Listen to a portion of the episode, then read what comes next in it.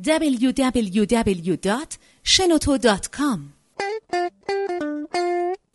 به نام خداوند عشق امید. من پرویز درگی هستم معلم بازاریابی ایران. امروز می‌خوام راجع به خرد صحبت کنم. بارها دیدیم بزرگان در کتابها داستانها محافل به ما جوانترها تاکید می‌کنن که خردمند باشید از خردتون خوب استفاده کنید عاقل باشید. اما کمتر بهمون گفتن خرد چیه و از خرد چگونه باید استفاده بکنیم؟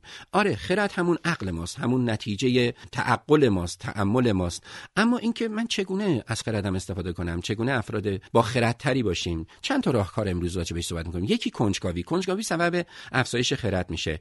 تقاضا می‌کنم که انسانهای مشاهده گری باشید. خودتون رو در معرض پدیده ها قرار بدید. هر چقدر شما بیشتر ببینید بیشتر جستجوگر باشید خردتون افزایش پیدا خواهد کرد. دوم اینکه انسانهای سوال کننده ای باشید. پرسشگر باشید. یه پدیده ای رو سه نفر آدم می‌بینن. یکی از کنارش رد میشه و هیچ چیزی نمیگه. یکی میگه این چرا اینطوریه؟ ولی یکی میگه که این می‌تونه یه جرقه رو در ذهن من بزنه و یک خلق جدیدی رو ابتدا در ذهنم داشته باشم و میگه آیا میشه این کاری کرد؟ بعد میگه چرا که نه. ما سعی بکنیم جزء انسانهای چرا و چرا که نباشیم اینطوری حس اقدام خرد ورزی در خودمون افزایش دادیم. یه راهکار دیگه برای اینکه از خردمون بهره بگیریم عشق به یادگیری هست. متاسفانه فرهنگ مطالعه یه مقدار ضعیف تو مملکت ما. ما باید عادت کنیم باید معتاد بشیم به یادگیری و مطالعه کردن. یه راهکار دیگه برای افزایش خرد استفاده از هوش اجتماعی هوش اجتماعی به زبان ساده یعنی اینکه من بدونم چی باید بگم کی باید بگم کجا باید بگم.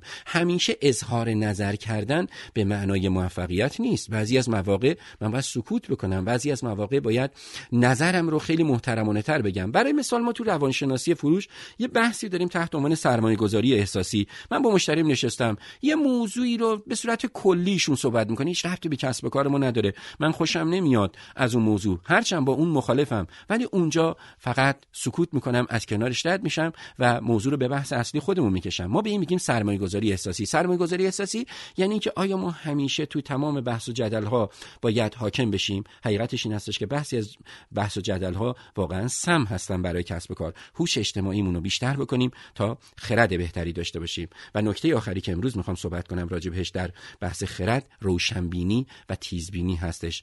انسان های فرصت یابی باشیم. فرصت ها دوره بر ما هستن. ما هستیم که باید اونها رو جستجو بکنیم. یکی از نویسندگان خارجی خیلی سال پیش گفتش که دانایی قدرت میاره در صورتی که حکیم ابوالقاسم فردوسی خیلی سال پیش به ما یاد داد که توانا بود هر که دانا بود. امیدوارم انسانهای داناتری باشیم.